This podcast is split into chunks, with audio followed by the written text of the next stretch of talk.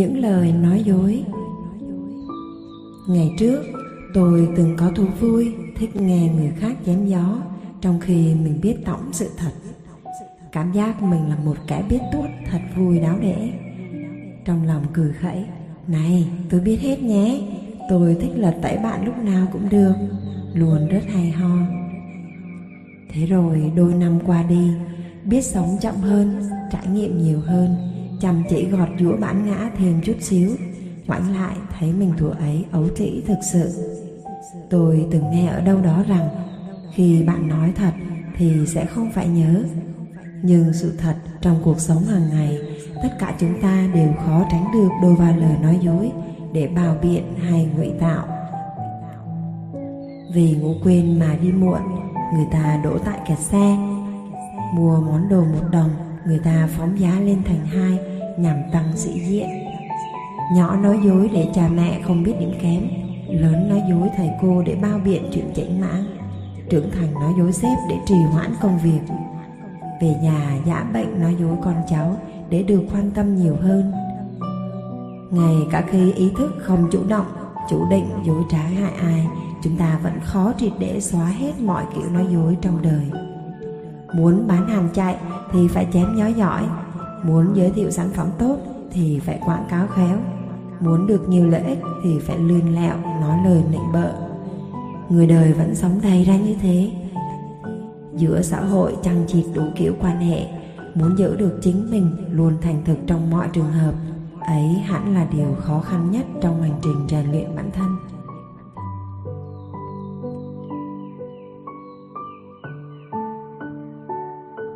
Chúng ta thường dễ bao dung với lời nói dối của mình, nhưng lại khắt khe khi thấy người khác dối trá. Về cơ bản, chẳng ai thích sự không trung thực, nhưng chúng ta vẫn luôn ưu tiên và dễ dãi với bản thân hơn với người đời. Đức chúa giêsu từng răn dạy cho một đệ thế này.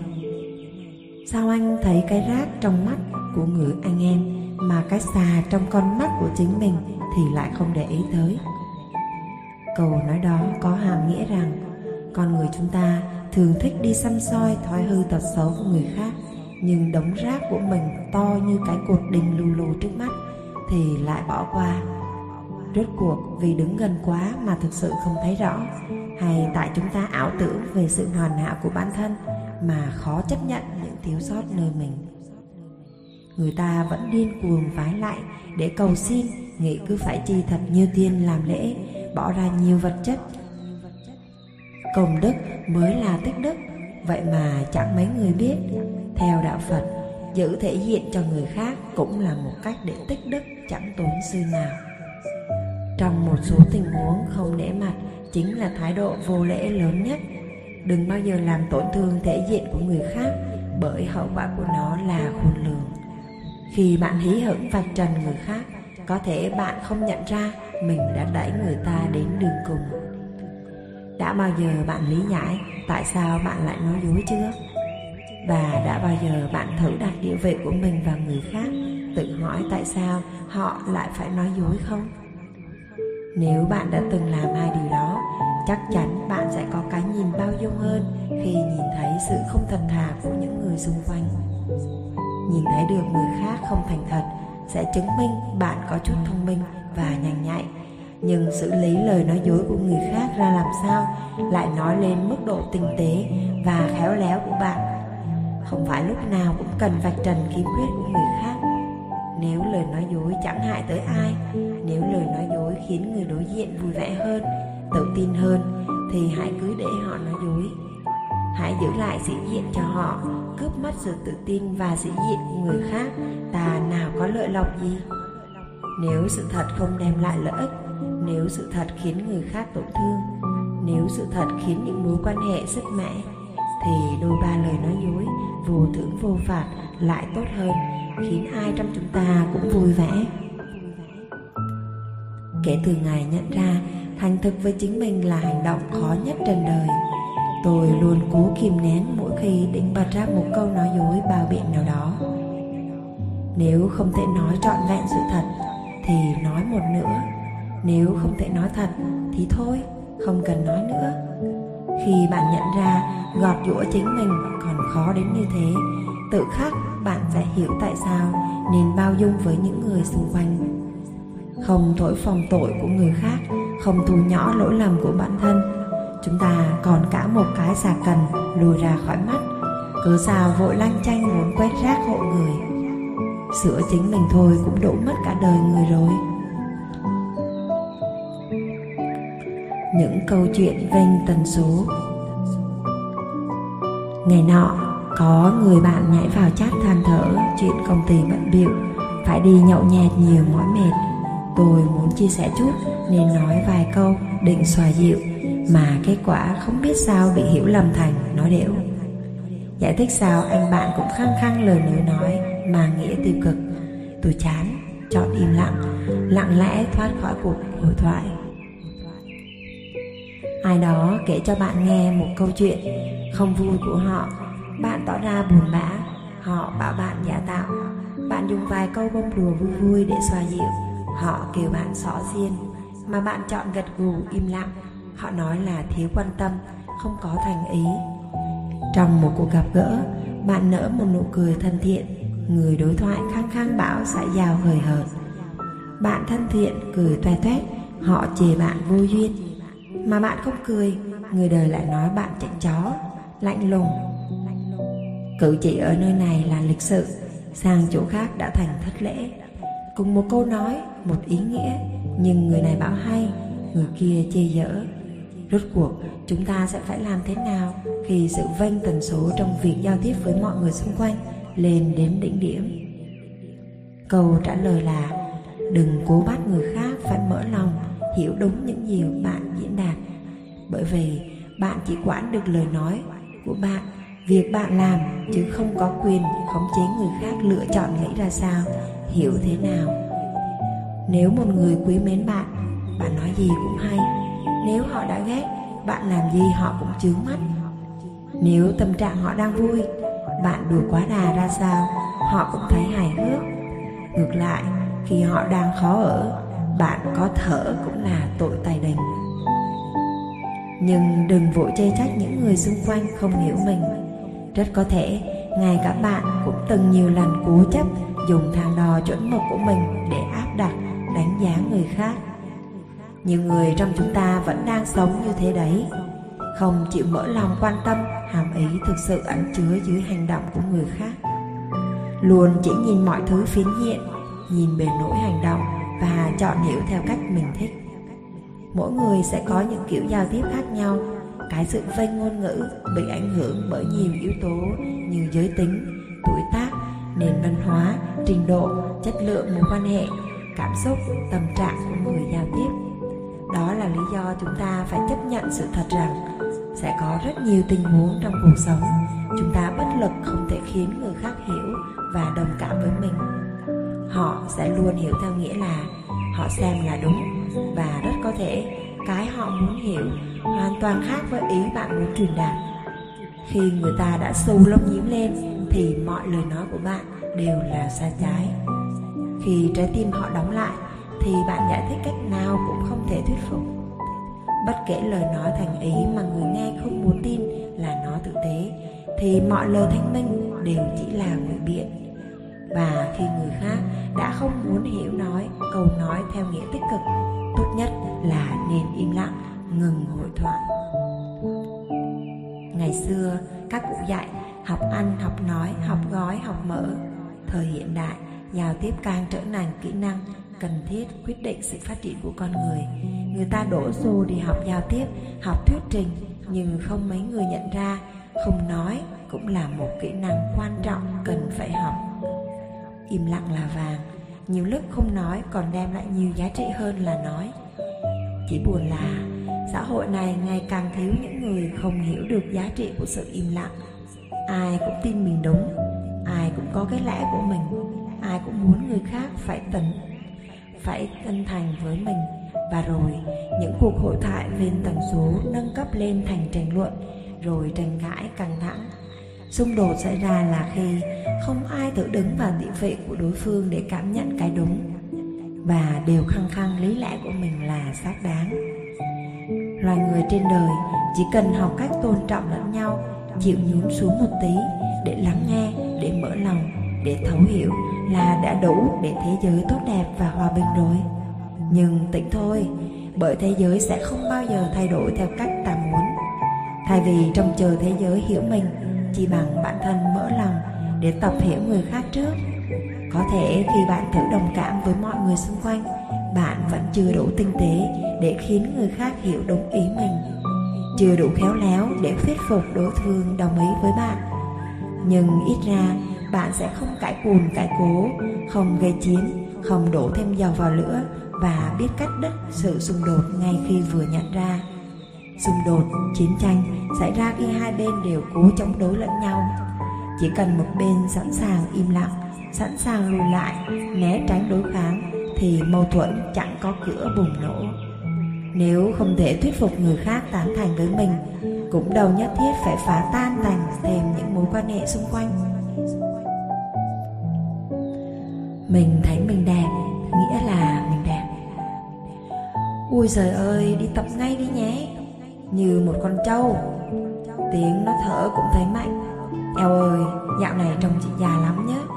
Anh cho mày vay tiền mày đi sửa mũi nhé. Ngược đâu? Đấy là một trong những số ít những câu mọi người từng nói với tôi. Dĩ nhiên là cả vui đùa lẫn cả nói thật.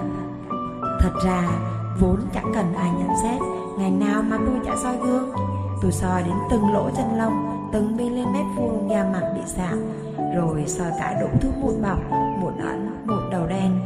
Tôi thấy vai mình thô, chân đã vòng kiềng lại còn chẳng khác nào cuộc đình.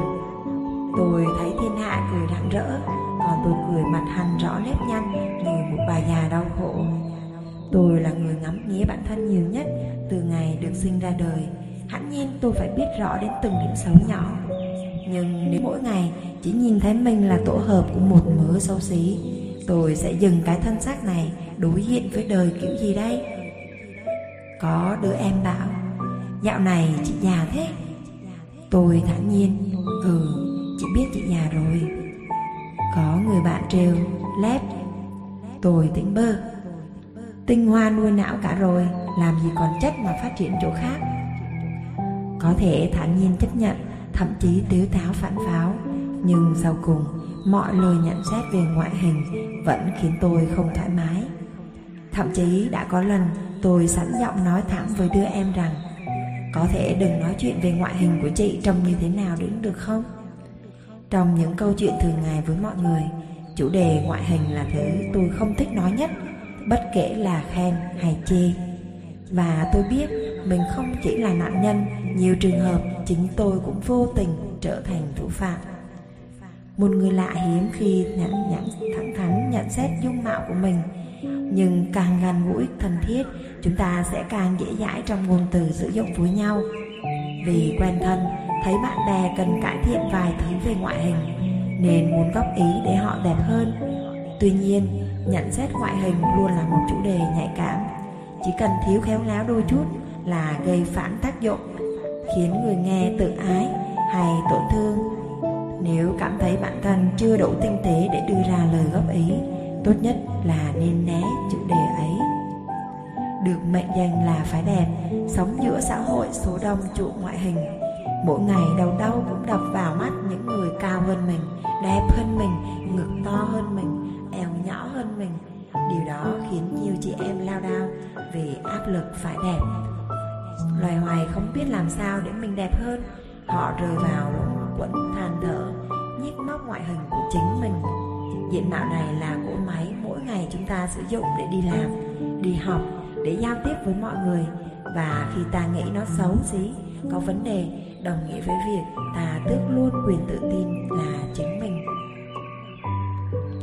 Cô nàng Rini Beth trong bộ phim I Feel Pretty, tôi từng xem cũng như thế luôn cảm thấy chán nản với ngoại hình của mình. Sự thiếu tự tin khiến cô có hành động lóng ngóng ở nơi công cộng. Hết lần này tới lần khác, tự biến mình thành trò chơi, trò cười cho thiên hạ. Có thể nhiều bạn gái sẽ thấy chính mình ở một Trini không dám ứng tuyển vào vị trí mình thích vì e sợ ngoại hình không đủ. Không bao giờ tin mình đủ hấp dẫn để được một chàng trai lạ bắt chuyện làm quen. Và rồi, một cú đập đầu gây ngáo nhẹ đã hoàn toàn thay đổi cuộc đời của Rini. Cô ấy vẫn thế, chẳng mất cân nào, phong cách ăn mặc không khá khẩm hơn. Duy chỉ có niềm tin vào sắc đẹp của bản thân khiến cô trở thành con người hoàn toàn khác. Trong khi mọi người xung quanh thản thốt ngạc nhiên trước sự tự tin lố bịch, thì cô nàng Rini lại chắc mộng người ta đang sửng sốt về sắc đẹp của mình. Ở cuộc đời thật, chẳng ai thích những người tự tin quá đà, vô căn cứ như thế. Vậy nhưng nếu sự tự tin bất ngờ ập đến lại trở thành đòn bẩy để Rini thể hiện mọi bản chất tốt đẹp của mình thì sao? Cô ấy chân thành, chu đáo, hài hước, quan tâm tới mọi người, nhưng vì thiếu tự tin, cô ấy giấu tất cả phẩm chất ấy lại trong mình.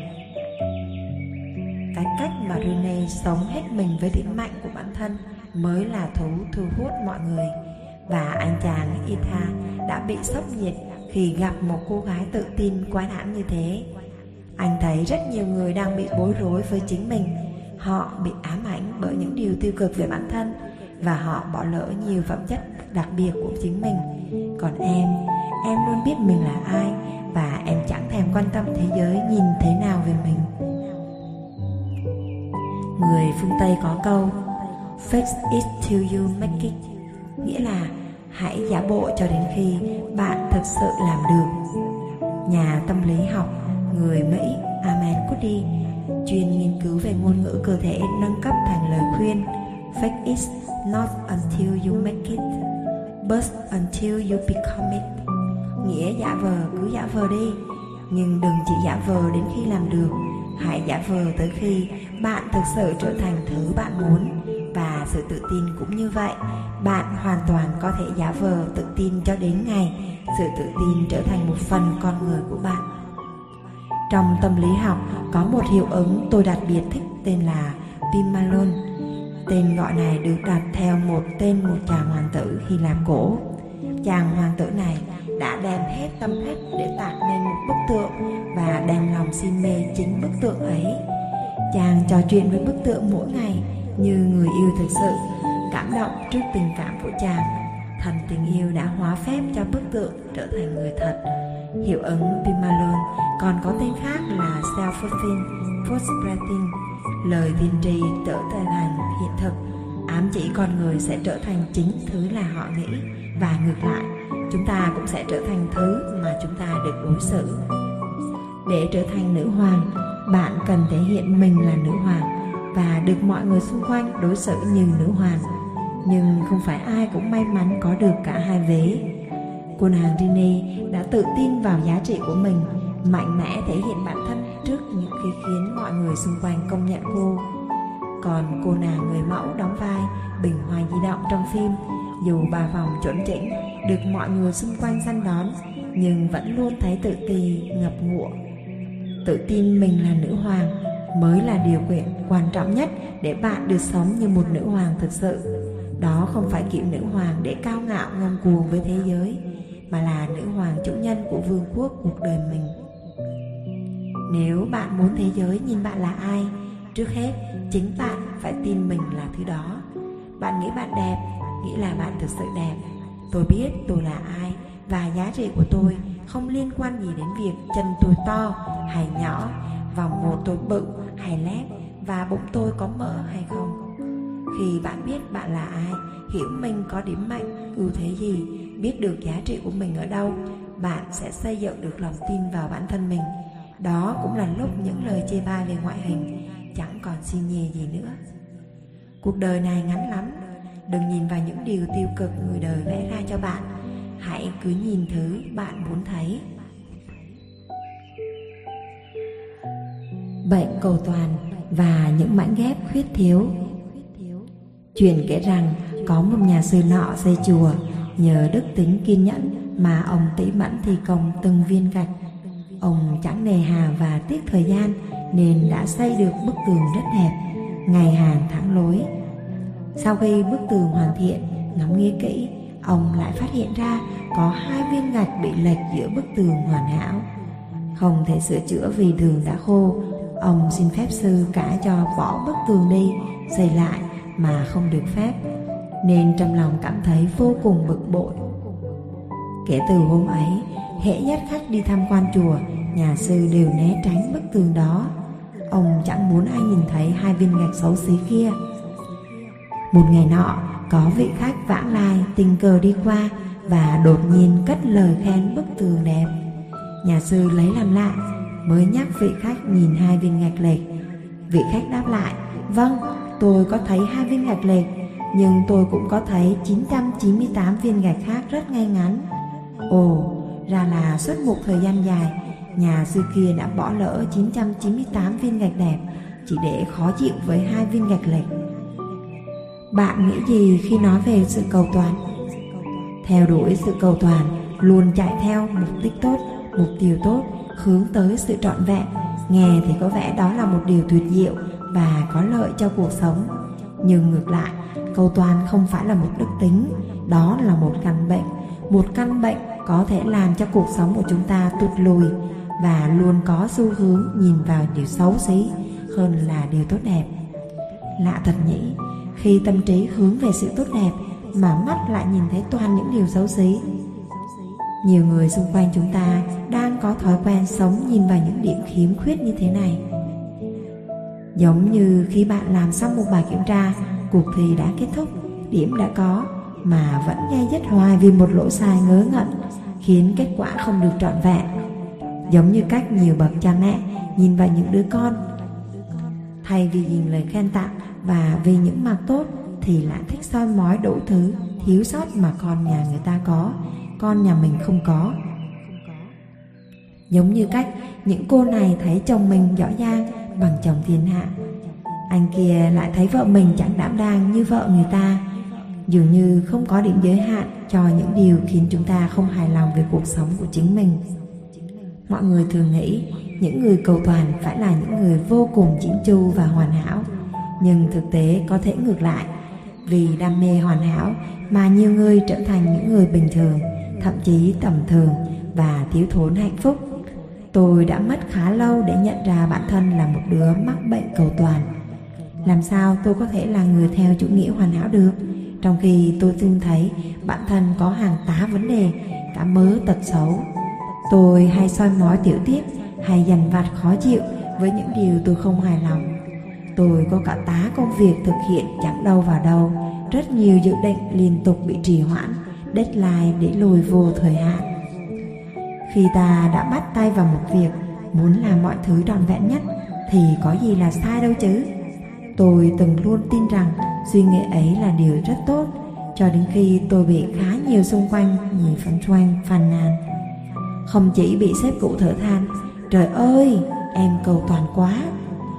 Đến một người xa lạ không quen biết trong lần đầu gặp gỡ, cũng đột nhiên nói với tôi em thích có điểm 10 nhưng đời không có điểm 10 đâu.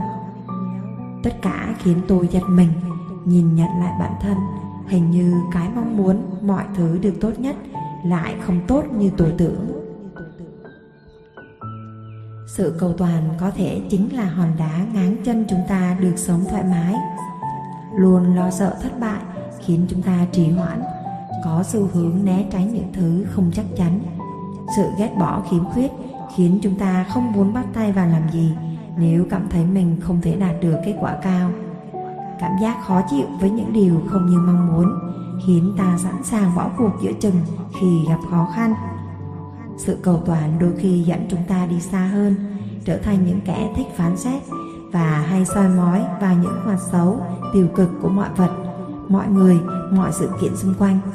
Có rất nhiều điểm sáng để nhìn nhưng chúng ta chọn sự tập trung vào những điểm đen, khiếm khuyết.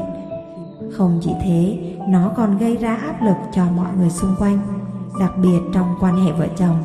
Khi người bạn đời luôn có những tiêu chuẩn cứng nhắc, họ khiến người còn lại mỏi mệt và căng thẳng.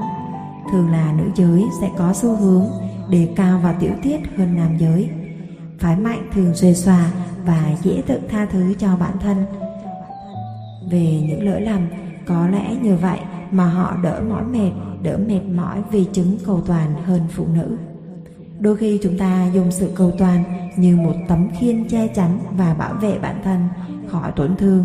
Thế nhưng trên thực tế, nó có thể lại là rào cản làm chúng ta khó kết nối với mọi người xung quanh.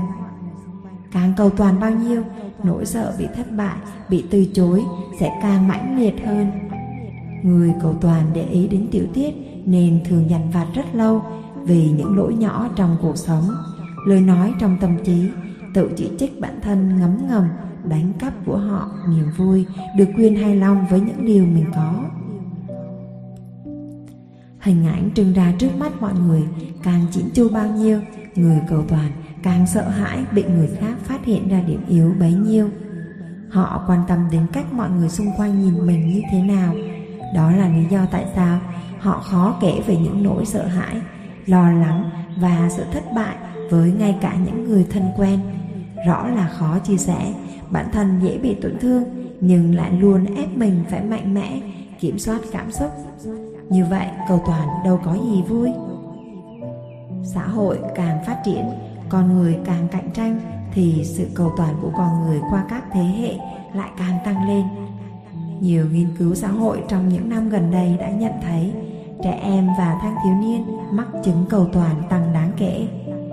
Sự cầu toàn chưa chắc khiến chúng ta trở nên hoàn thiện hơn, mà có thể khiến chúng ta cô đơn hơn, buồn bã hơn, mệt mỏi hơn vì luôn cảm thấy cuộc sống đầy rẫy thiếu sót. Thậm chí, nó còn trở thành căn bệnh làm con người vướng thêm hàng tá vấn đề khác về thần kinh như trầm cảm, chứng sợ giao tiếp xã hội, sợ chỗ đông người, chứng biến ăn, mất ngủ giảm tuổi thọ và thậm chí tự gây hại cho bản thân hay có xu hướng tự tử. Hoàn hảo là điều không tưởng. Ông trời không cho ai tất cả điều gì và chẳng có cuộc đời ai cứ mãi tịnh tiến đi lên không điểm dừng. Thất bại và sự khiếm khuyết khiến cuộc sống muôn màu muôn vẻ của chúng ta trưởng thành hơn. Thực tế đã chứng minh những người thành công nhất là những người từng sai lầm vô số nhưng họ thành công vì họ rút ra được kinh nghiệm và bài học sau những điểm đen của cuộc đời. Cầu toàn không khiến chúng ta chăm chỉ hơn và cố gắng hơn. Nó khiến chúng ta e sợ thất bại và khiếm khuyết nhiều hơn, quyết định bỏ cuộc cờ sớm hơn vì suy nghĩ mọi thứ sẽ không thể đạt được thành quả tốt như kỳ vọng. Có một bài học rất ý nghĩa mà tôi đã học được từ sếp của mình, đó là hãy cứ làm đi. Ừ hãy cứ bắt tay vào thực hiện thứ mình muốn. Và nếu sai, thì ta chỉnh sửa dần. Mọi thứ sẽ tự dưng hoàn thiện khi ta liên tục làm và rút kinh nghiệm từ những lỗi lầm. Ngồi mơ tưởng đến một thành quả tròn trịa, không tì vết là một điều xa vời. Vậy chỉ bằng ta cứ hành động sớm để rồi biết sai mà sửa sớm. Còn hơn là cố nghĩ ra cái sai để sửa cho hoàn chỉnh rồi mới làm cuối cùng tôi nhã nhận ra chẳng có gì đáng tự hào về tính cầu toàn. Bớt gò ép bản thân chạy theo những tiêu chuẩn cứng nhắc, cuộc sống sẽ trở nên tự do và nhẹ nhàng hơn rất nhiều. Thay đổi cách nhìn cuộc sống, tự dưng sẽ tìm được sự hay ho từ khiếm khuyết. Không có chiếc đĩa mẹ nào giống nhau, không có cái bát nào cùng một kiểu vỡ. Ở Nhật Bản có một nghệ thuật gắn với đồ vỡ tên là Kintsugi Kim là vàng, chuki là hàn gắn Với chiếc bát vỡ, thay vì bỏ đi, hãy tìm cách che giấu khuyết điểm. Người Nhật dùng vàng để gắn lại Họ biến sự rạn nứt trở nên đẹp đẽ và có giá trị. Hãy nhìn những mảnh ghép lỗi như là điều gì đó đặc biệt. Sự hoàn hảo tròn trịa có thể là nhân bản Nhưng sự khiếm khuyết thì luôn là độc nhất. Bạn chọn vứt bỏ cuộc đời mình khi thấy mình thất bại một chút Hãy chọn trưởng thành từ sai lầm để biến cuộc đời mình thành chiếc bát vàng Độc nhất vô nhị. Dù hoàn cảnh tệ đến đâu, cuộc sống vẫn luôn sẵn những điểm sáng để chúng ta nhìn vào. Chấp nhận điểm đen là điểm tất yếu trong cuộc sống và hãy kìm hãm, đổi đôi chân chạy theo sự hoàn hảo không tưởng. Người hạnh phúc không phải là người có được mọi thứ, mà là người không hài lòng với những thứ mình có. Nếu muốn hạnh phúc chúng ta cần học cách buông bỏ lòng tham những thứ hoàn hảo ai cứu ta Thử tưởng tượng bạn đang đi leo núi thì nghe tiếng kêu cứu và bạn phát hiện ra một người bị treo chênh vênh nơi vách núi, tay đang bám víu vào một mỏm đá. Vực rất sâu, nếu họ không bám được nữa, thả tay ra là chỉ có chết chắc. Tình thế vô cùng nguy cấp và bạn là người duy nhất thấy con người đáng thương ấy, vậy bạn sẽ làm gì? Ai thấy chết mà không muốn cứu được chứ? Bạn sẽ muốn giúp họ leo lên thoát khỏi tình cảnh nguy hiểm ấy. Bạn sẽ gấp gáp dùng, cố dùng mọi cách để cứu họ trong thời gian ngắn nhất. Rơi vào tình huống đó, hầu hết mọi người đều khởi sinh tâm từ bi, muốn cứu người hoạn nạn. Dù có là người từng làm nhiều điều xấu, nhưng trong lúc bức thiết gần người ta vẫn có thể ra quyết định vô cùng tốt bụng. Vậy nhưng, nếu chúng ta chính là kẻ khổ sở đang trình về nơi vách đá thì sao nhỉ? Bạn có yêu chính mình hay không? Đó là có vẻ là một câu hỏi ngu ngốc. Vì nếu không yêu, tại sao lại phải học tập rồi phấn đấu để tìm giữa xã hội chật trội một chỗ đứng cho bản thân? Nếu không yêu, tại sao lại phải cần lao đầu kiếm tiền để bản thân được ăn ngon, mặc đẹp nếu không yêu, tại sao lại phải lo lắng mỗi khi đau ốm? Hễ nghe đến chết chóc là phải giành giật bằng được cho mình quyền được tiếp tục tồn tại. Đấy, con người ta vẫn yêu bản thân rõ ràng như thế. Vậy sao còn cần hỏi? Này, nhưng chúng ta đã thực sự biết yêu bản thân đúng cách hay chưa? Một ngày mệt mỏi và ấm ức vì chẳng ai quan tâm. Một ngày yếu đuối mà không có ai để cậy nhờ. Một ngày ngã gục mà chờ đến vô vọng, không bàn tay giúp đỡ. Ai? Ai là người có trách nhiệm phải xuất hiện để yêu thương và cứu giúp ta? Trong hành trình vượt qua chặng đường đời, lý trí và cảm xúc của chúng ta luôn đồng hành như thế. Cảm xúc lật đật, nhưng hãy thích lăng xăng đi trước. Lý trí điềm đạm theo sau. Đường đời thì chẳng bao giờ là bằng phẳng. Lúc gặp khúc khỉu thì lúc lại là té ngã nhẹ nhàng thì tự mình đứng lên, nặng thì nó cứ y ra, trông chờ lý trí đến cứu giúp. Lý trí là kẻ duy nhất biết cảm xúc đang bị tổn thương, hấp hối. Thế nhưng có thật là nó sẽ luôn chìa tay kéo cảm xúc dậy không? Bạn có thấy những người không vực mình dậy được sau những biến cố, chấp nhận cho cuộc đời xô đẩy, chấp nhận một cuộc đời dưới đáy, hay thậm chí lựa chọn từ bỏ để chạy trốn sang sống sang kiếp khác? Đó chính là chứng minh, chứng đau lòng cho sự thật. Trong rất nhiều trường hợp, lý trí đã quyết định làm ngơ với cảm xúc. Nó có thể trở thành kẻ độc ác, hất cẳng cảm xúc thực sự rất xuống vách và cùng nhảy xuống luôn. Rốt cuộc, lỗi tại cảm xúc yếu đuối hay tại lý trí quá nhẫn tâm đây?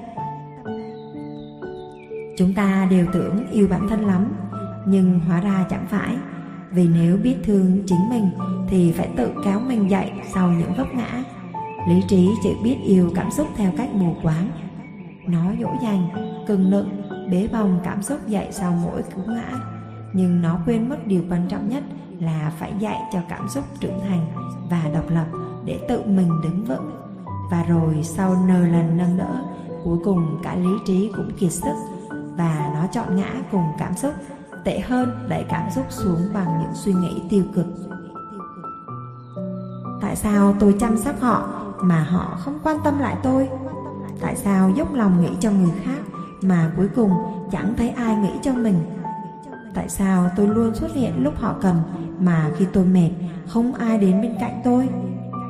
Người ta vẫn thường dằn vặt với những câu kiểu đó khi kiệt sức với áp lực cuộc sống chúng ta cứ hướng ra bên ngoài để tìm kiếm một cánh tay, nhưng lại lãng quên người bạn đồng hành ở bên trong, luôn có khả năng kéo mình dậy.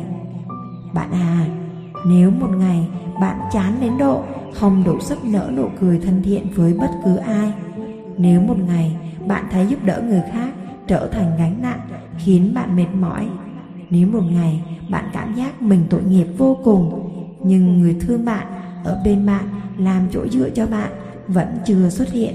Vậy thì đó là lúc bạn nên tạm dừng vai diễn người tốt trong vở kịch đời lại.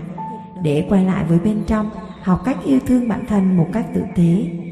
Bởi nếu không biết yêu thân, biết yêu bản thân đúng, bạn cũng sẽ yêu người khác sai cách. Thứ tình yêu và lòng tốt bạn cho đi sẽ chỉ là những món hàng giao dịch. Mong cầu người khác hồi đáp và dĩ nhiên chẳng ai trên đời này có trách nhiệm kè kè ở bên ném phao cho bạn mỗi khi bạn đuối nước. Vì thế, hãy tự vùng vẫy tìm cách học hỏi. Gông cùng oán giận và chiếc chìa khóa tha thứ. Khi nói cách để sống tích cực, mọi người thường chỉ nghĩ làm sao để bản thân vui vẻ hơn. Thế nhưng, sự tha thứ lại là một khía cạnh được nhắc đến trong tâm lý học tích cực nếu bạn vẫn còn một cái gông cùng muốn oán giận trong lòng, thì hãy giải thoát mình khỏi cái gông ấy trước. Thay vì cố ép bản thân vui vẻ trong vô vọng. Tại sao chúng ta bị tổn thương? Vì chúng ta nghĩ mình tốt là họ sai, họ làm hại ta và làm đau ta. Và chúng ta ôm giữ niềm tin họ có lỗi với mình. Mình là nạn nhân trong câu chuyện. Ngày nào kẻ sai trái kia chưa trả giá, chưa xin lỗi, chưa bù đắp, thì nghiễm nhiên ta còn tổn thương và đau đớn. Người ta có thể nói dễ dàng về sự tha thứ khi chưa từng biết tổn thương sâu sắc là cái gì. Nếu bạn chưa từng gặp những người xấu, từng bị phản bội, bị hãm hại, từng bị ai đó đổ vấy cho những điều bạn không từng làm, từng thấy đồng tiền và quyền lực thao túng, lẽ là phải là sao? Thì bạn sẽ chẳng hiểu nổi cảm giác uất ức oan uổng thế nào. Báo đài tv vẫn đưa nhàn nhãn chuyện anh này bị lừa gạt chị kia bị phụ tình. Ai cũng biết, nhưng nếu chưa trải qua thì làm sao hiểu được họ đau đớn tới đâu? Và khi ta tổn hại, dĩ nhiên sẽ nảy sinh tâm lý ghét bỏ, oán nhận như lẽ tự nhiên thôi. Trên đời này, mệt mỏi nhất chính là ôm giữ nỗi ghét bỏ hận thù. Nó giống như một loại virus xâm lấn toàn bộ cơ thể, đục khoét năng lượng sống tôi có một người bạn bắt đầu học cách hận thù từ khi còn rất nhỏ. Nhiều năm dài, trong khi bạn bè xung quanh trong trẻo hồn nhiên, thì cậu ấy chỉ ước nguyện mau lớn để có thể khiến những kẻ làm tổn thương cậu phải trả giá. Mục tiêu phấn đấu của cậu là phải thành công để những kẻ cậu hận phải tức tối, ghen tị. Cậu mong ngóng ngày đủ lông đủ cánh để được chứng kiến và hạ hê trước cả những người xấu bị quả báo phải trả cả gốc lẫn lãi. Trở thành cầu cửa miệng của cậu không biết bao nhiêu năm ròng càng nghĩ và càng hận bao nhiêu, cậu càng bị xấu tính tính dục tính đục phát bấy nhiêu. Những giấc ngủ không ngon, ý nghĩ về những kẻ xấu khiến cậu nhăn nhó hay cáu giận với tất thảy. Cậu sống nhạt nhẽo hơn và những điều cậu thể hiện ra bên ngoài. Điều ấy khiến mọi người cho rằng cậu là một kẻ lạnh lùng dần dần cậu quen với việc bị chê trách là vô cảm, thậm chí còn sẵn sàng tự nhận mình là một kẻ độc ác. Sống trên đời, đặc biệt là khi sống bên cạnh những kẻ khốn nạn, thì không được phép nhân từ và tử tế. Cậu ấy từng nói với tôi như thế. Dù bản thân hiểu rất rõ, ôm hận thù quá sâu sẽ khiến mình không hạnh phúc, nhưng bạn tôi chấp nhận đánh đổi bởi cậu hận đến xương tủy hận đến độ nguyền rủa những người gây tổn thương cậu, phải nhận sự trừng phạt khủng khiếp. Đến điểm, cậu ấy còn sẵn sàng làm đau bản thân để đánh đổi hậu quả xấu cho những kẻ cậu ghét. Từng lời, từng chữ của cậu luôn nồng nặc mùi thù hận, cay nghiệt. Không ai biết bãi rác trong lòng cậu ấy lớn và thối nát đến mức nào. Chỉ mình cậu ấy bơi lội trong đó mỗi ngày. Nhưng may may vì những điều tôi vừa kể đã là quá khứ rồi. Cậu bạn tôi trưởng thành lên và đủ khôn để nhận hiểu. Nếu thực sự những người cậu ấy oán giận, gặp kết cục không xấu, không tốt, xấu như cậu từng ước, lòng cậu chắc gì đã vui và thanh thản. Liệu bạn có thể hạnh phúc không? Nếu luôn lấy hận thù là mục tiêu sống, liệu bạn có thể thoát khỏi khổ đau hay không? Nếu luôn cho rằng nỗi khổ của mình là do người khác tạo ra có thể bạn không tin, nhưng chính chúng ta vẫn luôn tự gây thêm thương tổn cho bản thân mình đến như vậy. Suy nghĩ tạo lên lời nói hành động. Chỉ khi biến nó thành lời tai nghe thấy, thành hành động mắt nhìn được, thì bạn mới có thể làm hại đến người khác. Nếu oán nhận chỉ tồn tại dưới dạng suy nghĩ, thì bạn làm đau bản thân mình trước tiên. Vì đâu ai thấy được suy nghĩ của bạn, thứ vô hình ấy nào làm hại bạn nỗi ai? Để hại một người, để khiến người khác phải trả giá. Chúng ta sẽ phải tự làm mình đau trước, đau rất nhiều lần rồi mới hại được. Vậy thì oán hận và mong muốn trả thù sẽ luôn phải trả giá bằng bản thân mình tổn thương nhiều nhất. Khi bạn hận một người, từ tâm tỏa ra thứ năng lượng đèn tối, trách móc bao nhiêu thì ấm ức bấy nhiêu. Càng than thở, nỗi đau càng kéo dài. Càng cay nghiệt, càng đục phép tổn thương thêm sâu hoắm liệu những người ta ghét bỏ có biết trong tâm ta chữ rủa họ như thế nào không? Không, họ chẳng hay biết. Họ ngủ kỹ, ăn ngon ngày ba bữa. Họ vẫn tròn trịa béo tốt, hít thở khí trời. Chỉ có người ôm thù ghét là mỗi ngày đều ngục lặn trong đống rác thải, là những ký ức xấu xí đau lòng. Nghĩ về vết thương, nhiều người, nhiều khiến chúng ta tự xoáy vào thương tổn.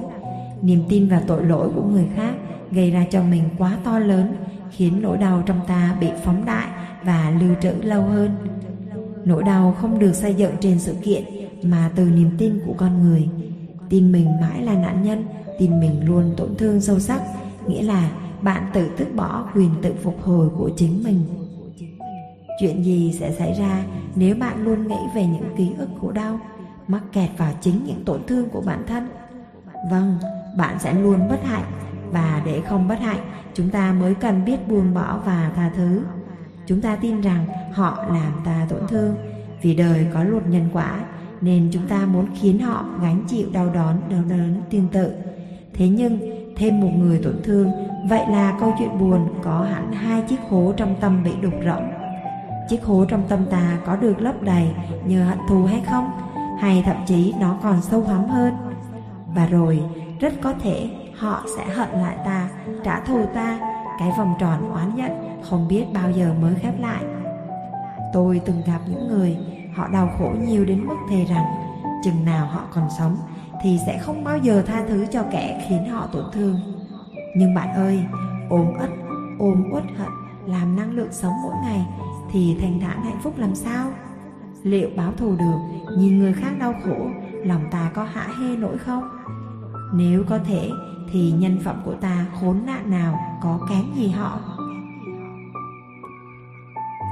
Chìa khóa mở vòng tròn oán hận chính là sự tha thứ. Ta tha thứ không phải vì họ xứng đáng, mà để lòng ta được bình yên, để chiếc hố trong tâm lành dần, lên da non, thành sẹo. Có thể vĩnh viễn không trở về lành lặn như ban đầu, nhưng chắc chắn không sâu thêm, không rỉ thêm máu, không nứt toát thêm vết thương tâm hồn phải chữa bằng tâm lý. Nếu tâm lý các bạn không buông tha mình khỏi câu chuyện trong quá khứ, thì hiện tại, thậm chí tương lai, các bạn cũng sẽ tiếp tục mắc kẹt trong nỗi đau khổ. Người ở ngoài nhìn vào có thể nói rất hay về sự tha thứ, nhưng nếu chính mình bị tổn thương đến cùng cực, thì chẳng thể nói tha thứ. Nhẹ nhõm và tỉnh táo đến thế, nam cao cũng bảo rồi, một người đau chân có lúc nào quên được cái chân đau của mình để nghĩ đến một cái gì khác đâu. Khi người ta khổ quá, thì người ta chẳng còn nghĩ đến gì ai được nữa. Cái bản tính tốt của người ta bị những nỗi lo lắng, buồn đau ích kỷ che lấp mất. Khi tổn thương quá lớn, chúng ta được quyền thu mình tự vệ, ích kỷ để vết thương lên da non. Nhưng nếu muốn vết thương thành sẹo, không còn gây nhức nhối, thì bắt buộc phải học cách tha thứ. Hai chữ tha thứ đọc lên đã thấy hàm nghĩa thanh thản. Nó bao gồm trong đó cả tình yêu thương, nhưng những trái tim từng tổn thương quá lớn thì làm gì có năng lượng mà yêu thương nữa. Tha thứ là tâm thanh thản, chứ không phải hỏa hiệp, hiển cưỡng bản thân. Nó là một quá trình. Chúng ta từng tổn thương, nghĩa là vết thương luôn nằm ấy. Bởi vì thời gian không xoay ngược, nên chẳng có chuyện như chưa từng đau đớn tha thứ không có nghĩa bạn phải xí xóa tổn thương như chưa từng có. Cũng không cần phải gồng lên ép mình yêu thương người kia.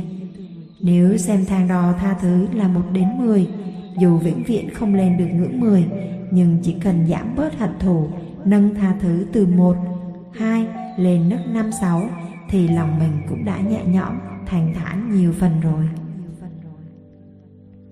Hãy tập tha thứ vô điều kiện một vụ đâm xe ngoài đường, kẻ đi xài bỏ chạy, mặc người ngã xõm xoài với mình mẩy trước sát chúng ta luôn đề cao hơn những người đứng lại, sẵn sàng chịu trách nhiệm với thương tổn họ gây ra. Vết thương tinh thần cũng vậy, chúng ta không phải là những kẻ quá khó khăn, nhưng cần người gây tổn thương phải thực sự nhận lỗi. Nạn nhân nào chẳng muốn thủ phạm gây tổn thương cho mình có trách nhiệm? Đôi lúc, con người không phải là cố chấp, không muốn tha thứ mà là chờ hoài không có cơ hội để tha thứ. Đối phương chẳng biết sai, chẳng xin lỗi, chẳng bù đắp thỏa đáng. Oán hận chẳng thể là chuyện của một người. Một người tổn thương thì phải có một người gây tổn thương. Thường tổn càng lớn thì càng cần thời gian để phục hồi, càng cần chữa trị và hàn gắn. Sự tha thứ cũng giống như hồi phục một vết thương. Lời xin lỗi chân thành tạo điều kiện thuận lợi cho sự tha thứ nhưng nếu vết thương to như vết mổ mà người ta chỉ xin lỗi như thể dán miếng u gù thì sao mà lành nổi? Nếu phải tự lai hoay liếm láp, khâu vá, rồi bôi thuốc trị vết thương cho mình, thì lâu thiệt lâu mới có thể hồi phục. Nếu có người hỗ trợ, rõ là sẽ nhanh khỏi hơn nhiều. Tuy nhiên, trên thực tế, khả năng cao bạn sẽ chẳng nhận được sự bù đắp nào hết. Chúng ta sẽ phải tự chấp nhận sự thật rằng phần lớn trong các trường hợp mình sẽ không nhận được bù đắp từ người gây thương tổn. Vậy nhưng vẫn cần phải tha thứ bởi đó là cách duy nhất để bạn tự chữa lành cho mình. Ôm giữ vết thương hở chỉ có ta tự khổ. Thay vì chờ ai đấy mua thuốc cho hãy chủ động băng bó cho chính mình để mau liền thành sẹo. Chữa sớm bao nhiêu thì sẹo nông bấy nhiêu. Jack Canfield, một tác giả người Mỹ đã nói rằng Tha thứ là xóa bỏ mọi hy vọng làm cho quá khứ tốt hơn. Để sống đời thanh thản, cần học cách tha thứ. Tha thứ không phải vì đối thương xứng đáng Mà đơn giản vì tâm ta cần bình yên. Mạng ảo và những kẻ hóng hớt. 2019 rồi, Internet đến Việt Nam hơn hai chục năm. Ấy thế mà thi thoảng mạng xã hội vẫn nhốn nháo chỉ vì vài cái clip phòng the. Thời buổi khi mà chỉ cần lên google gõ vài cái là ra cả đàn lợn. Từ châu á đến châu mỹ, từ da đen đến da trắng, từ diễn viên chuyên nghiệp đến không chuyên tỉ tỉ cái clip ngồi xem cả đời chắc cũng không hết. Thế mà chẳng sao hiểu nổi, cái clip vài phút của cô hot girl nào đấy bị lộ, như hạt mưa rơi vào đại dương phim khiêu dâm vẫn có thể làm thiên hạ nhốn nháo như kiểu hiện tượng lạ chưa bao giờ thấy trong đời. Facebook tôi có anh người quen nọ, thanh niên trẻ, khá ngoan, không chơi bời, gia đình điều kiện nề nếp, bản thân anh ta cũng thuộc dạng có học thức chứ chả đùa. Ấy thế mà trên mạng cứ nổ lên cái clip mấy phút nào là y như rằng lại thấy anh chàng ham mỡ ngồi hóng linh rồi chia sẻ cho bạn bè anh ta làm điều đó một cách công khai, đầy hào hứng và dường như cũng chưa bao giờ thèm mãi may suy nghĩ hành động đó là sai hay đúng. Thật ra, kiểu người như anh ta không hề hiếm trên mạng xã hội. 80 đến 90% những người chúng ta gọi là cư dân mạng hầu như đều vậy cả. Rất có thể trong đó có cả chính bạn. Một clip set không khiến bạn hào hứng, nhưng đó có thể là video đánh ghen là ảnh tai nạn ngoài đường hay scandal những người nổi tiếng. Có lúc chúng ta đóng vai trò là người lan truyền, chia sẻ thông tin. Có lúc chúng ta hùa sự kiện đó đầy thích thú. Lại cũng có lúc chúng ta đóng vai một người giảng đạo. Chúng ta cầm nen để thoá mạ nhân vật sai trái, để thể hiện cho mọi người thấy ta biết đạo lý, để chứng tỏ mình chuẩn chỉnh đứng giữa những xô bồ của xã hội. Không đâu, nhầm rồi, nhưng chính những cái nick, cái click nút like, lời comment ấy lại là lời minh chứng rõ ràng nhất thể hiện con người hiện đại càng ngày càng sống bản năng và dễ bị xô đẩy bởi dòng chảy xã hội. Người ta chẳng thèm kiểm chứng thông tin, mặc định những gì mình thấy là chính xác, rồi cho mình quyền nói hưu nói vượn mà chẳng cần quan tâm hành vi của mình có khiến ai đó ngoài đời thật kia tổn thương hay không. Cứ thế, cứ thế, những thông tin xuất xí, xấu xí cứ lan tràn bởi hàng trăm nghìn những người mất năng lực phân biệt phải trái, tốt xấu. Họ vẫn chửi rủa cái xã hội này mỗi ngày, nhưng họ không hề nhận ra chính họ là người góp phần nhân rộng những điều xấu xí tiêu cực tới những người nhiều hơn nữa. Đột nhiên, tôi nhớ tới một đoạn trích cực kỳ thấm thía như thế này. Hãy quan sát lòng mình một cách thành thật, xem mình muốn gì, chúng ta muốn bình an hay kích động phải chăng chúng ta đều náo nức muốn cái gì? Mỗi buổi sáng chúng ta vội vã cầm lấy tờ báo để tìm các tin tức sôi nổi nhất. Nếu không có tin gì về chiến tranh, thiên tai, xáo trộn, khó khăn kinh tế thì chúng ta vứt tờ báo xuống đất và than rằng chả có gì đáng xem. Có phải thế không? Chúng ta muốn sống yên ổn, không thích xáo trộn nhưng rất thích thú nghe nói về các sự xáo trộn của kẻ khác. Chúng ta dành nhiều giờ để bàn cãi sôi nổi về người này, người nọ chê bai ông này, giễu cợt bà kia. Phải chăng chúng ta vẫn làm thế? Có bao giờ chúng ta tự đặt câu hỏi, tại sao chúng ta lại làm thế không? Ừ đấy, buồn cười thật. Con người ham mê đủ thứ tiền bạc, danh vọng, địa vị, sức khỏe, nhưng lại đòi cả bình an trong tâm hồn. Điều đó phi lý như thế một người muốn chạy marathon thật nhanh về đích, nhưng lại không muốn bị mệt và thở dốc. Người ta cứ chắp tay cầu xin bình an suốt đấy, nhưng chỉ là toàn cầu bình an cho mình, còn bình an của xã hội như thế nào thì mặc kệ. Chẳng ai thèm nhớ chính mình cũng là một mảnh ghép của xã hội. Xã hội nát thì đời ta cũng nát, mà xã hội tử tế thì đời ta bình yên. Bởi không ý thức được điều đó, nên người ta cứ vô tư hào hứng với những điều xấu xí và vô tình tiếp tay lan tỏa. Hẳn nhiên chừng nào bản thân còn thích thú nạp những thông tin chẳng ra gì, chừng đó chúng ta còn là chiếc máy hút rác thù những điều xấu xí vào cuộc đời mình.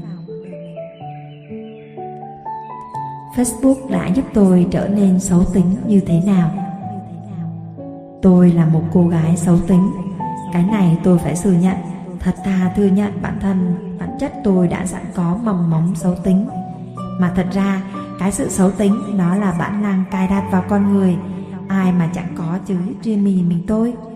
Chỉ khác là ít hay nhiều, thừa nhận hay chối bỏ, buông thả theo bản năng hay tìm cách thanh lọc mà thôi. Tôi của bây giờ vẫn còn nhiều tính xấu lắm, nhưng trộm vía đã đỡ hơn như xưa nhiều rồi. Tôi là một đứa con gái bình thường, bình thường nghĩa là giống với số đông như những người bình thường khác trong xã hội. Dung mạo không xuất chúng, lớn lên trong gia đình lao động không giàu nhưng cũng chẳng chết đói. Năng khiếu chẳng có gì nổi trội, sức học tầm thường tầm, phổ cập đại học như ba người nhưng rồi cũng bằng cũng mang cũng bằng mang về xếp xó ra trường từng lao vào thủ đủ công việc trái ngành nhưng mong muốn những mức lương nhích dần đều theo từng mốc thâm niên. Tôi là loại người bạn có thể gặp bất kỳ nơi đâu giữa đời và sự thật số đông loài người trên trái đất sinh ra đều như thế. Những kẻ không quá xuất sắc nổi trội nhưng cũng không tới mức túng quẫn ở dưới đáy của xã hội. Ấy bởi vì tôi bình thường nên khi gặp những ai trên mức bình thường là tôi hay thích ngắm nhìn. Số là tôi từng chung lớp với một cô bạn đẹp như hoa hậu vậy. Cô ấy học cùng làng nhà, có lẽ còn tệ hơn cả tôi cũng không chăm chỉ lắm hình như còn lười hơn đứa dại đứa, đứa lại lười như tôi nhưng cô ấy đẹp, từ nhỏ đã sinh ra trong một gia đình có điều kiện, lớn thêm một chút lại có tài ăn nói. Vậy là cô ấy làm gì? Đi đâu cũng thu hút, cuộc sống cứ tăng tăng tốt đẹp thuận lợi. Bất chấp kết quả học tập trên trường chẳng ra ngôi khoa gì. Nhưng cô ấy đi làm người mẫu, kiếm được rất nhiều tiền. Quen anh người yêu nào cũng vừa giàu vừa giỏi. Chiều chuộng cô ấy đủ thứ, lo cho cô ấy từ tiền tiêu vặt, tới quà cáp hàng hiệu, hoa tươi đều đặn chẳng cần bất cứ dịp lễ lạc gì. Sắc đẹp trong xã hội này thực sự là một loại tài năng, thậm chí tài năng xuất chúng. Chỉ cần thêm chút kỹ năng mềm nữa thì chẳng cần ẻ cổ học đủ môn tư tưởng, đường lối, toán cao cấp làm cái khỉ gì. Chỉ cần hai điểm mạnh kia thôi cũng đủ cho cuộc đời tiến xa hơn người thường. Tôi vẫn thường vào facebook của cô ấy. Phần vì cô ấy đẹp nên thích ngắm phần vì muốn tò mò hóng hớt cuộc sống của cô ấy, sung sướng ra sao. Và rồi đến một ngày, tôi nhận ra càng xem các bài đăng của cô ấy, tâm trạng tôi lại càng xấu đi. Tại sao ông trời phú cho cô ấy nhiều thứ đến vậy? Tại sao cô ấy sung sướng như thế? Tại sao khi tôi è cổ cố gắng đôi lúc lại không bằng người ta búng một cái tay móng tay? Sự tò mò khiến tôi xăm xoa cuộc sống của người khác. Nhưng khi tò mò được thỏa mãn tôi lại thấy ấm ức, bực bội nhiều hơn. Đến một ngày, tôi quyết định bỏ theo dõi cô ấy, để không còn bất kỳ bức ảnh nào hiện lên trong tường nhà tôi nữa. Tôi cần phải làm điều gì đó để ngăn sự xấu tính trỗi dậy. Hầu hết chúng ta đều là những người bình thường. Cuộc sống của chúng ta quẩn quanh với những người bình thường nhăn nhác như ta. Tầm nhìn của ta cũng chỉ hạn hẹp với dăm ba mảnh đời tuấn mũi kề cạnh và rồi, nhờ internet, nhờ mạng xã hội, chúng ta được nhìn thấy cuộc đời của nhiều người khác hơn. Đó là những cô nàng mạc xinh, chân dài trang cá nhân lúc nào cũng luôn tràn ngập hành hiệu, những chuyến du lịch xa hoa. Đó là những cậu ấm cô chiêu, sinh ra đã ở vạch đích ngậm thìa vàng trong miệng. Đó là những người tuổi trẻ tài cao, bước chân ra thế giới gặt hái đủ thứ thành tựu. Hoặc đơn giản hơn, đó có thể là vài đứa bạn có anh người yêu chiều chuộng, chăm bạn đến tận chân răng. Khám phá biệt thự người nổi tiếng này, soi tủ đồ của cô diễn viên kia bóc giá xét đồ tiền tỷ của một chị người mẫu, hay ngắm nghía thiên hạ, đi du lịch sang chảnh ở resort, ăn nhà hàng năm sao. Những tin tức, video về chủ đề đó luôn nằm trong top được thiên hạ theo dõi hàng ngày. Sự giàu có đẹp đẽ, hoàn hảo của họ khiến chúng ta bị thu hút thích ngắm nghía điều tốt đẹp là bản năng của con người, chẳng có gì sai trái. Nhưng đã bao giờ bạn tự hỏi chính mình, tại sao bạn lại phải quan tâm đến cuộc sống của một kẻ xa lạ, chẳng quen biết? Và thông tin về họ khiến cảm xúc của bạn tốt đẹp hơn hay tiêu cực đi? Sau tò mò, đó là sự tự ti về cuộc sống của chính mình, là nỗi sợ vì thấy mình thấp bé, tầm thường. Sợ khi thấy thiên hạ xinh đẹp quá, sợ khi thấy ai cũng tài giỏi quá sợ khi thấy người đời giàu có, sang chảnh quá và quay lại thấy đời mình tối quá. Ai mà ngờ được, chỉ bằng một cái click, vài cú lướt chuột mà có thể rút bớt cảm giác hạnh phúc của chính mình. Tệ hại hơn nữa, còn có những người soi mói hạnh phúc của người khác để ghen tị và chữ rủa. Con này mà sữa nát cả ra, xinh gì mà xinh? Du lịch xịn thế này là lại có anh đại gia nào bao bọc rồi? Có cái gì tài năng đâu? Bố mẹ nó làm to, nhà nó có điều kiện là thì làm được thôi. Người ta cứ tự đãi mình trở thành xấu tính mà không hề hay biết. Đôi lúc chúng ta khó chịu với ai đó, đôi lúc chúng ta phê phán chuyện nào đó, đôi lúc chúng ta chê bai thứ gì đó. Khó chịu, không vừa mắt, không công nhận sự tốt đẹp đập vào mắt, chỉ chăm chăm đi tìm một lý do gì đấy để dìm sự tốt đẹp kia xuống. Bạn đã bao giờ thử lý giải tại sao chúng ta lại làm như vậy? Tại sao mình lại không vừa nhìn mắt? Đơn giản thôi, vì chúng ta chưa, chúng ta đang ghen ghét, đố kỵ với những người có cuộc sống tốt đẹp hơn mình. Nhưng khổ nổi không có nhiều người nhận ra mình đang ghen tị. Bởi lúc đó họ còn đang bận sống với bản năng, bận nói xấu xỉa sói, chửi bới những người họ chẳng quen biết. Lắm lúc, họ còn hả hê khi ảo tưởng mình là một kẻ sáng suốt, công minh và đầy đạo đức nữa cơ. Ngày nọ một bạn gái inbox hỏi tôi cách làm sao để sống tích cực khi tôi hỏi bạn ấy thường cảm thấy tiêu cực lúc nào bạn đã thẳng thắn thừa nhận đó là khi thấy ảnh bạn bè trên Facebook đi shopping, đi du lịch, có cuộc sống hạnh phúc. Bạn ấy so đo những gì mình đang có và rồi cảm xúc tồi tệ tràn về. Lời khuyên của tôi dành cho bạn ấy chỉ đơn giản là đừng tin cuộc sống của người khác trên mạng xã hội. Những thứ ta nhìn thấy trên mạng nó chỉ là một phần của sự thật. Hầu hết mọi người đều thích khoe hạnh phúc, sung sướng hiếm ai khoe đói nghèo khổ đau. Chắc gì cuộc sống thực của họ tốt đẹp như ta thấy? Chắc gì trong nhung lụa tâm tâm họ bình yên hạnh phúc? Và ngay cả chúng ta nữa ngày họ vật vã với khó khăn để đánh đổi lấy thành công chúng ta nào có nhìn thấy mà khẳng định từ đầu tới cuối họ luôn sung sướng bớt quan tâm say di giới showbiz, mặc kệ người giàu tiêu tiền như thế nào, không dìm hàm thành công của người khác chính là thêm hạnh phúc cho chính mình. Mỗi ngày lên mạng, chúng ta sẽ vui vẻ làm sao khi cứ phải ghen tị với người hơn mình. Chúng ta sẽ bình yên kiểu gì nếu luôn cố tỏ ra là thánh đạo đức, tranh cãi, lên lớp với những người chẳng quen biết. Chúng ta sẽ nhìn đời thân thiện làm sao khi chăm chăm đọc những tin tức nhảm nhí vô giá trị nếu bạn muốn tìm được sự thanh thản và cảm giác hạnh phúc, hãy thử bắt đầu từ việc đối diện với những tật xấu của mình. Một người dám thừa nhận mình đang ghen tị, đang xấu tính, đó mới là một người mạnh mẽ, là bước đầu của hành trình sống tử tế. Những mảnh ghép xấu xí là một phần của chúng ta, chỉ khi gọi được đích danh tên của chúng, ta mới tìm được cách đối phó và loại bỏ chúng khỏi cuộc sống. Bỏ theo dõi bớt mấy người bạn, chặn xem vài người nổi tiếng rời khỏi những nhóm toàn chữ rủa cãi vã bỏ thích các trang tin tức tiêu cực không lành mạnh.